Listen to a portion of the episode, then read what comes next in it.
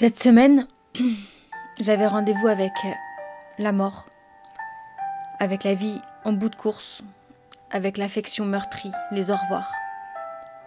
Un enterrement en temps de virus, où les grimaces de la douleur peuvent se cacher derrière des masques, mais où les étreintes et la chaleur des corps qui s'embrassent sont interdits.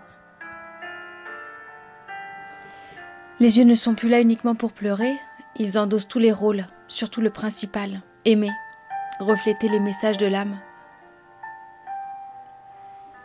Il a fallu que j'explique à mon fils que Cathy était morte. À peine s'est-il formé des phrases que vient déjà le temps de lui raconter la fin de l'histoire. Mais il connaissait déjà ce mot. Tom Pouce, armé de son courage, avait la veille au soir tué une abeille avec son épée, celle que la fée lui avait fabriquée à partir d'une aiguille. L'animal, gisant au sol, il me dit Abeille mort? Comment comprend-il ce qu'il raconte? Comprend-il que c'est définitif? Car ce livre, nous le relirons demain, et Tom Pouce de nouveau sortira son arme pour se défendre, et de nouveau l'abeille sera morte, ce qui signifiera qu'entre ces deux moments, elle est revenue jouer son rôle, La mort est chose tellement abstraite parce que c'est vrai. Une fois partis, les êtres que l'on aime reviendront jouer leur rôle. Dans les moments délicats, on se rappelle leurs mots, leurs pensées. À certains endroits, leur rire éclate encore. À chaque grande étape de nos vies, leur regard s'invite et nous sourit. Maman est morte voilà bientôt dix ans. Forcément, j'ai pensé à toi. Comme pour Cathy, nous pouvions nous dire que maintenant tu reposais en paix, que toutes tes luttes, tes batailles, tes douleurs, tes enfers prenaient fin.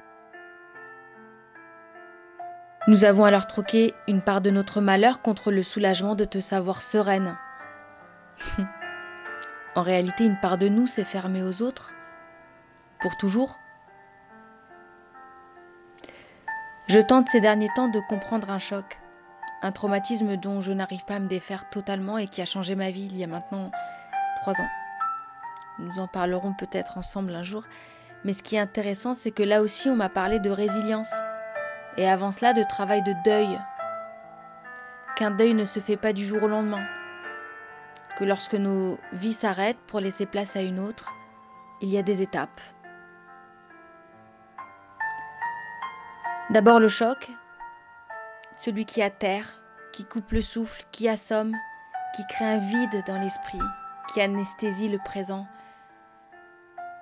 puis vient le déni, qui refuse l'évidence, les diagnostics, les faits, le réel. Puis la colère qui s'invite, celle qui cherche des responsables, qui en veut à la terre entière, qui passe du cri aux larmes, qui durcit le cœur, le regard, la voix. Et cette colère qui explose laisse la place à la peur.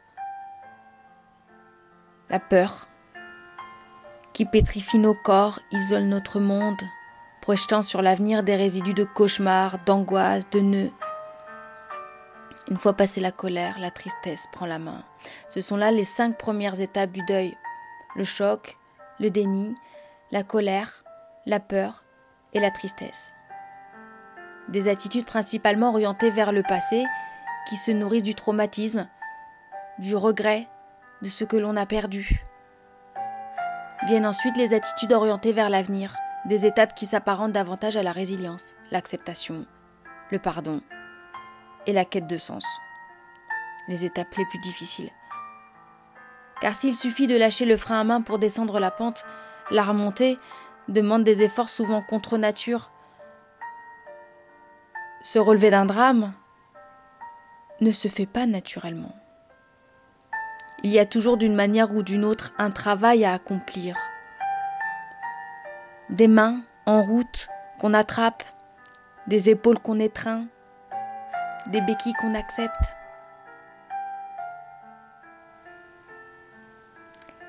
Cathy, au revoir. Tu faisais partie d'une autre génération, plus pudique, plus discrète, plus élégante, élevée dans la vallée du Lot entre la falaise et la rivière entre la pierre et l'eau, entre la force et la grâce.